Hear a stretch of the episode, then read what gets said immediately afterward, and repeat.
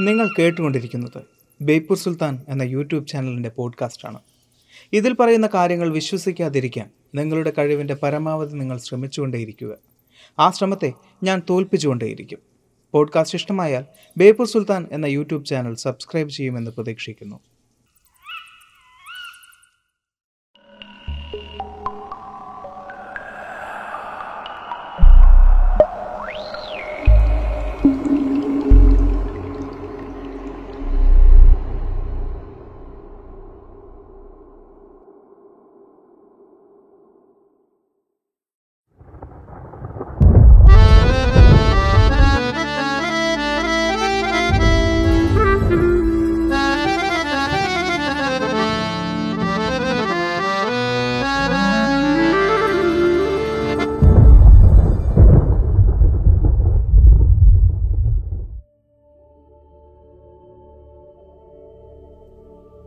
ഭൂമി പരന്ന് വട്ടത്തിലാണ് ഇരിക്കുന്നത്. അത് നിൽക്കുന്നത് ഒരു കാളയുടെ കൊമ്പിന്മേലാണ് ആ കാള കൊമ്പുകൾ ഏൽക്കുമ്പോൾ ഭൂമി വിലക്കം സംഭവിക്കുന്നു. ആ കാള നിൽക്കുന്നത് അനന്തൻ എന്ന പാമ്പിന്റെ പുറത്താണ്. ആ പാമ്പ് കിടക്കുന്നത് എട്ട് ആനകൾക്ക് മുകളിലാണ്. ആനകൾ നിൽക്കുന്നത് ഒരു വലിയ ആമയുടെ പുറത്ത്. അപ്പോൾ ആമ എവിടെയാണ് നിൽക്കുന്നത്? അതിന് മറുപടിയായി പറഞ്ഞത് ഒരു ചിരിയായിരുന്നു. അതോടൊപ്പം ആ ആമയ്ക്ക് താഴെ ലക്ഷക്കണക്കിന് ആമകളുടെ ഒരു ഗോപുരം. ആയിരത്തി അറുന്നൂറുകൾ കോഴിക്കോട് സാമൂതിരിയുടെ സദസ്സ് സന്ദർശിക്കാൻ വന്ന ഫെനിസിയോ എന്ന ഇറ്റാലിയൻ ഫാദറിന് അന്ന് സദസ്സിലുണ്ടായിരുന്ന ഒരു കോഴിക്കോടുകാരൻ നമ്പൂതിരി ഭൂമിയെക്കുറിച്ച് വർണിച്ച വർണനയാണ് ഞാനിപ്പോൾ പറഞ്ഞത്. കയറിപ്പോരൻ ചങ്ങായിമാരെ ബേപ്പൂർ സുൽത്താന്റെ ദുനിയാവിലേക്ക്. ഭൂമി ഉരുണ്ടതാണോ പരന്നതാണോ? അതെന്തൊരു ചോദ്യമാണല്ലേ? ഭൂമി ഉരുണ്ടതാണ് എന്ന് ആർക്കാണ് അറിയാത്തത്? എന്നാൽ നിങ്ങൾ നിങ്ങളുടെ കാര്യം മാത്രം നോക്കി. ചുറ്റുമുള്ള വിഷയങ്ങളിലേക്ക് ശ്രദ്ധ ചെലുത്താതെ ജീവിക്കുന്ന ഒരാളാണ് എങ്കിൽ സ്വാഭാവികമായും നിങ്ങൾക്ക് അങ്ങനെയേ ചിന്തിക്കാൻ പറ്റും. എന്നാൽ നമുക്ക് ചുറ്റും ഇന്ന് ഏറ്റവും കൂടുതൽ തർക്കങ്ങളും ചർച്ചകളും നടക്കുന്നത് ഈ ഒരു വിഷയത്തിലാണ് എന്ന് പറഞ്ഞാൽ അതൊരിക്കലും അതിശയോക്തിയാവില്ല. നമുക്ക് ചുറ്റും ഭൂമി പരന്നതാണ് എന്ന് വിശ്വസിക്കുന്ന ഒരു വലിയ കൂട്ടം ജനങ്ങളുണ്ട്. അവർക്കിടയിലേക്ക് ഇറങ്ങിച്ചെന്നാൽ ഞെട്ടിപ്പിക്കുന്ന പല പ്രപഞ്ച സത്യങ്ങളും നമുക്ക് കേൾക്കാനും സാധിക്കും. അത്തരത്തിൽ ചില ഫ്ലാറ്റ് എർത്ത് ഫാക്ട്സിലേക്ക് നമുക്കൊന്ന് പോയി നോക്കാം.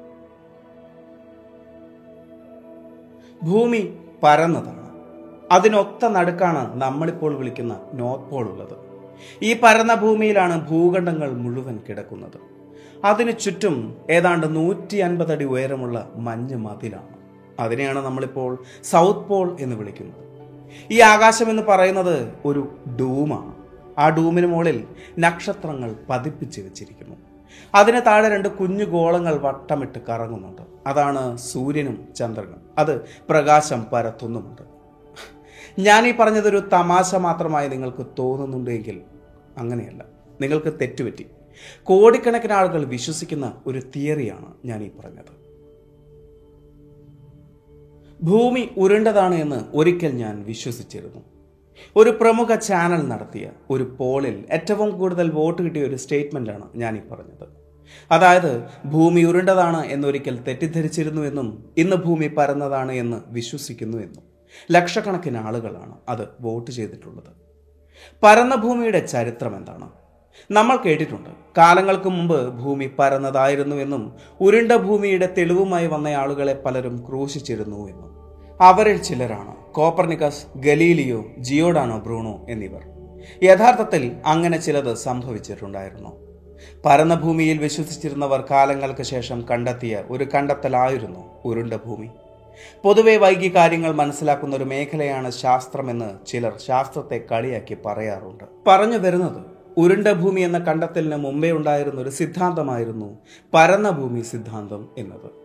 ചില പ്രത്യേക ഉദ്ദേശങ്ങൾ കൊണ്ട് ഒരു കൂട്ടം ആളുകൾ മറ്റുള്ളവരെ കബളിപ്പിക്കാൻ വേണ്ടി ഉണ്ടാക്കിയെടുത്ത ഒരു സിദ്ധാന്തം മാത്രമാണ് ഉരുണ്ട ഭൂമി സിദ്ധാന്തം എന്ന് ഫ്ലാറ്റർ തിയറിയിൽ അംഗീകരിക്കുന്നവർ വിശ്വസിക്കുന്നു.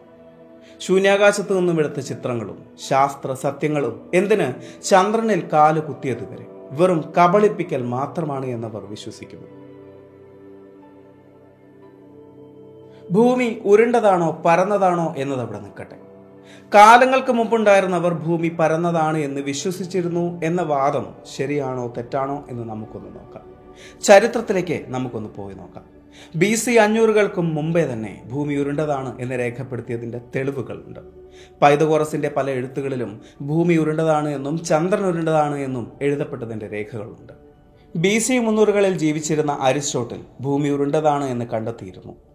ചക്രവാളത്തിലൂടെ സഞ്ചരിക്കുന്ന കപ്പലുകളുടെ ഹൾ ആദ്യം കാഴ്ചയിൽ നിന്നും മറയുന്നതും ഗ്രഹണ സമയത്ത് ഭൂമി ചന്ദ്രനിൽ വൃത്താകൃതിയിലുള്ള നിഴൽ പതിപ്പിക്കുന്നതും അക്ഷാംശങ്ങൾ മാറുന്നതനുസരിച്ച് നക്ഷത്രങ്ങളുടെ സ്ഥാനം മാറുന്നതുമെല്ലാം ഭൂമി ഉരുണ്ടതുകൊണ്ടാണ് എന്ന് അദ്ദേഹം കണ്ടെത്തിയിരുന്നു.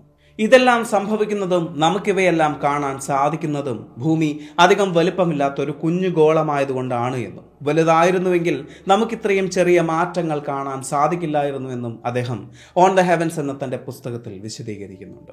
എങ്കിലും ഭൂമി സ്ഥിതി ചെയ്യുന്നത് പ്രപഞ്ചത്തിന്റെ ഒത്ത നടുക്കാണ് എന്നായിരുന്നു അരിസ്റ്റോട്ടിൽ വിശ്വസിച്ചിരുന്നത്. ശേഷം ബി സി നൂറുകളിൽ ഇറാറ്റസ്തനീസ് എന്ന ഗ്രീക്ക് മാത്തമറ്റീഷ്യൻ ഭൂമിയുടെ ചുറ്റളവിനെ കുറിച്ച് ശാസ്ത്രീയമായ ചില കണക്കുകൾ കണ്ടെത്തി. അദ്ദേഹത്തിന്റെ കണക്കുകൂട്ടലിൽ ഭൂമിയുടെ ചുറ്റളവ് നാൽപ്പത്തി ആറായിരത്തി ഇരുന്നൂറ്റി അൻപത് കിലോമീറ്റർ ആയിരുന്നു യഥാർത്ഥ ചുറ്റളവ് നാൽപ്പതിനായിരത്തി എഴുപത്തിയഞ്ചിനോട് ചേർത്ത് വായിക്കാവുന്ന ഒരു സംഖ്യ. ക്രിട്ടസ് ഓഫ് മല്ലൂസ് എന്ന ഗ്രീക്ക് ഗ്രാമേറിയൻ ഭൂമിയുടെ ആദ്യത്തെ ഉരുണ്ട മാതൃക നിർമ്മിച്ചിരുന്നതായി പറയപ്പെടുന്നു. എങ്കിലും നമുക്കത് കണ്ടെത്താൻ സാധിച്ചിട്ടില്ല. ഇന്നുവരെ നമ്മൾ കണ്ടെത്തിയതിൽ വെച്ച് ഏറ്റവും ആദ്യത്തെ ഉരുണ്ട ഭൂമിയുടെ മാതൃക എന്ന് പറയുന്നത് ആയിരത്തി നാനൂറ്റി തൊണ്ണൂറ്റി രണ്ടിൽ മാർട്ടിൻ ബെഹിം നിർമ്മിച്ച എഡാഫൽ എന്ന ഗ്ലോബാണ് ഭൂമി പരന്നതാണ് എന്ന് ആദ്യം വിശ്വസിച്ചിരുന്നത്. പിന്നീട് അതല്ല സത്യമെന്ന് ബോധ്യപ്പെട്ടതും ക്രിസ്റ്റഫർ കൊളംബസിനാണ് എന്നൊരു കഥയുണ്ട്. ഭൂമി പരന്നതാണ് എന്ന് തെളിയിക്കാനായി കടലിന്റെ അറ്റത്തേക്ക് യാത്ര ചെയ്ത കൊളംബസ് തുടങ്ങിയ സ്ഥലത്ത് തന്നെ തിരിച്ചെത്തിയ കഥ. ഭൂമിയുടെ അറ്റത്ത് നിന്നും താഴേക്ക് വീണുപോയാലോ എന്ന ഭയം കൊണ്ട് ഫെർഡിനൻ രാജാവ് അദ്ദേഹത്തെ ആ യാത്രയിൽ നിന്നും തടഞ്ഞതായും പറയപ്പെടുന്നുണ്ട്. അങ്ങനൊരു കഥയോ കഥയിൽ പലതുമോ കെട്ടിച്ചമച്ചതായിരിക്കും. കാരണം കൊളംബസിനെ രാജാവോ രാജാവിന്റെ പരിവാരങ്ങളോ തടഞ്ഞിട്ടുണ്ടെങ്കിൽ അതൊരിക്കലും ഭൂമിയുടെ അറ്റത്തു നിന്നും താഴേക്ക് വീണുപോകും എന്ന ഭയം കൊണ്ടായിരുന്നില്ല. ഭൂമി ഒരു വലിയ ഗോളമാണ് എന്നും ആ ഗോളത്തെ ചുറ്റി തിരിച്ചു വരിക എന്നത് ഒരു ദീർഘമായ യാത്രയായിരിക്കും എന്നതുകൊണ്ടുമായിരിക്കാം. കാരണം അരിസ്റ്റോട്ടലിനെ പോലെ തന്നെ കൊളംബസും ഭൂമി ഉരുണ്ടതാണ് എന്ന് വിശ്വസിച്ചിരുന്ന ഒരാളായിരുന്നു. കാലങ്ങൾക്ക് മുമ്പേ ഭൂമി ഉരുണ്ടതായിരുന്നു എന്ന് ബോധ്യപ്പെട്ടിരുന്നുവെങ്കിൽ പിന്നെ ഭൂമി ഉരുണ്ടതാണ് എന്ന് പറഞ്ഞതിന്റെ പേരിൽ എന്തുകൊണ്ടായിരിക്കാം? കോപ്പർനിക്കസിനെയും ഗലീലിയോയെയും തടവിലാക്കിയതും ബ്രൂണോയെ ചുട്ടുകരിച്ച് കൊന്നതും. അവിടെയാണ് ഒരു ചെറിയ ട്വിസ്റ്റ്. ഗലീലിയോ തടവിലായിരുന്നു എന്നതും ബ്രൂണോയെ ചുട്ടുകരിച്ചു കൊന്നു എന്നതും ഒരു യാഥാർത്ഥ്യം തന്നെയായിരുന്നു. എന്നാൽ അതൊരിക്കലും ഭൂമി ഉരുണ്ടതിന്റെയോ ഭൂമി പരന്നതിന്റെയോ പേരിലായിരുന്നില്ല.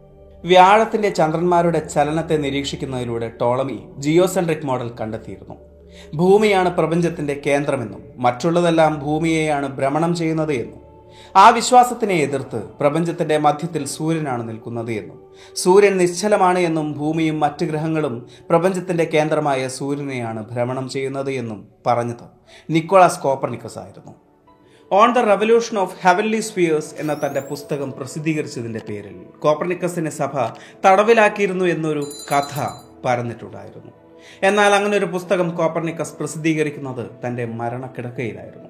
പ്രസിദ്ധീകരണത്തിനും ദിവസങ്ങൾക്ക് ശേഷം അദ്ദേഹം മരണപ്പെടുകയുമായിരുന്നു. അങ്ങനെയിരിക്കെ എങ്ങനെയാണ് ആ വ്യക്തിയെ സഭ തടവിലാക്കുന്നത്? എന്നാൽ കാലങ്ങൾക്ക് ശേഷം കോപ്പർണിക്കസിന്റെ അഭിപ്രായങ്ങളെ പിന്തുണച്ചതിന്റെ പേരിൽ ഗലീലിയോയെയും പിന്നീട് ബ്രൂണോയെയും തടവിലാക്കിയിരുന്നു എന്നത് ഒരു സത്യം തന്നെയായിരുന്നു.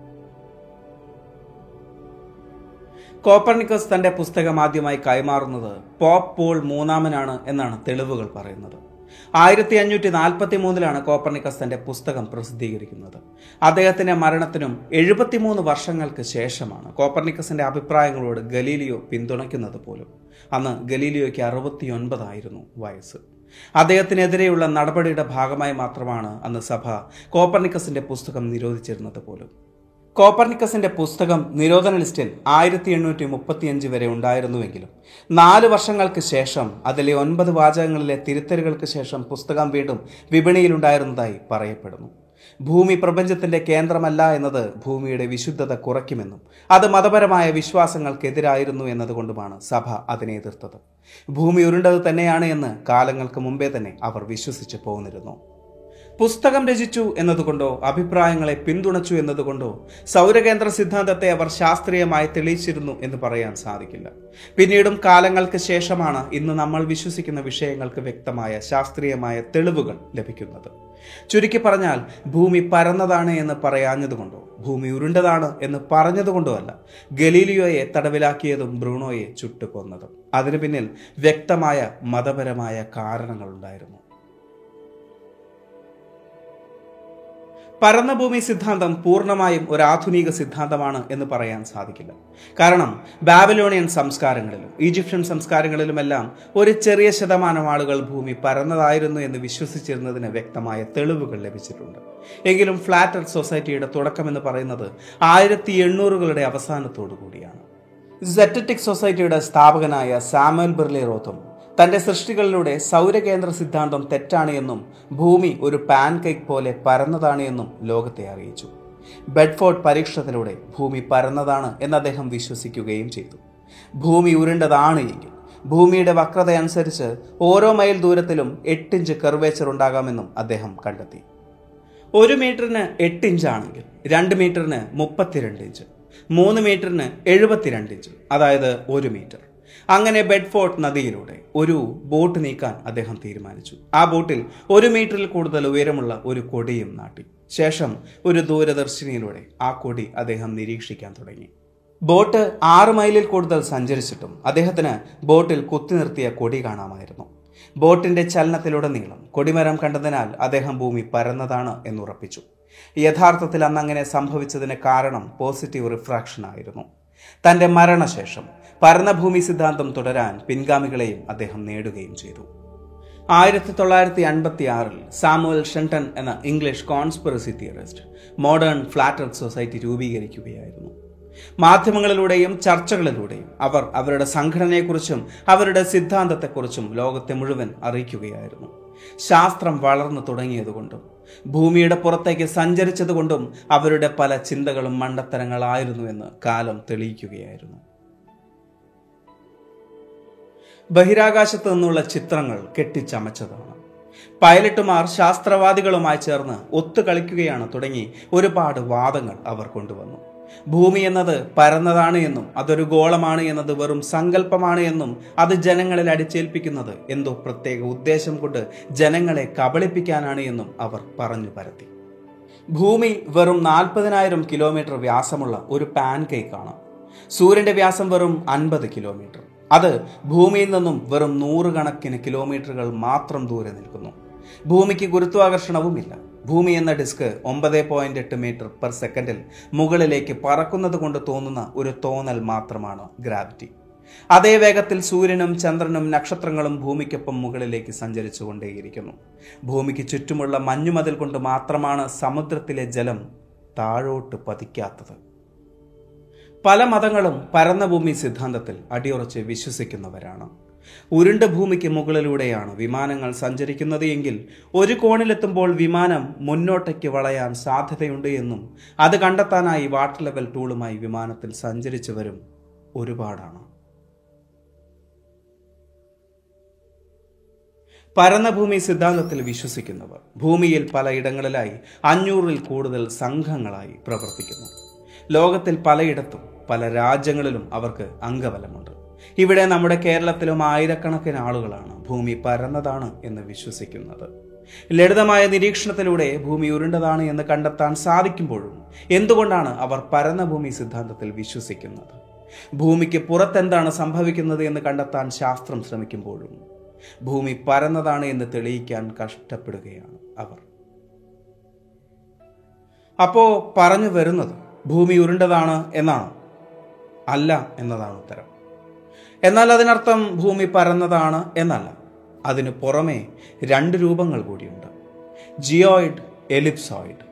ഒരു ഭാഗത്തും കൃത്യമായ രൂപം തോന്നാത്ത ഒരു ഉരുണ്ട രൂപത്തെയാണ് ജിയോയിഡ് എന്ന് പറയുന്നത്. അതായത് കുണ്ടും കുഴിയുമൊക്കെയുള്ള ഏതാണ്ട് ഉരുണ്ടത് എന്ന് പറയാവുന്ന ഒരു രൂപം.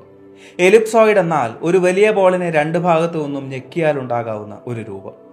ചുരുക്കത്തിൽ ജിയോയിഡും എലിപ്സോയിഡും ചേർന്നാൽ കിട്ടുന്ന പേരറിയാത്ത ആ രൂപത്തിലാണ് ഭൂമി ഇരിക്കുന്നത്. ഇങ്ങനെയൊക്കെയെങ്കിലും ഭൂമിയെയും മറ്റ് ഗ്രഹങ്ങളെയും നമുക്ക് ഉരുണ്ട രൂപത്തിൽ കാണാൻ സാധിക്കുന്നത് നമ്മൾ ത്രീ ഡയമെൻഷണൽ ലോകത്തിലിരിക്കുന്നത് കൊണ്ടാണ് എന്നാണ് ചിലർ പറയുന്നത്. അതായത് മറ്റൊരു ഡയമെൻഷനിൽ നിന്ന് നോക്കുമ്പോൾ ചിലപ്പോൾ ഭൂമി ഉഴുന്നുപട പോലിരിക്കും എന്ന്. ഈ ഒരു വീഡിയോ നിങ്ങൾക്ക് ഇഷ്ടമായി എന്ന് വിചാരിക്കുന്നു. സുൽത്താൻ എപ്പോഴും പറയുന്നത് പോലെ സബ്സ്ക്രൈബുകൾ കൂമ്പാരമാകുമ്പോൾ പരിപാടി ഗംഭീരമാവും.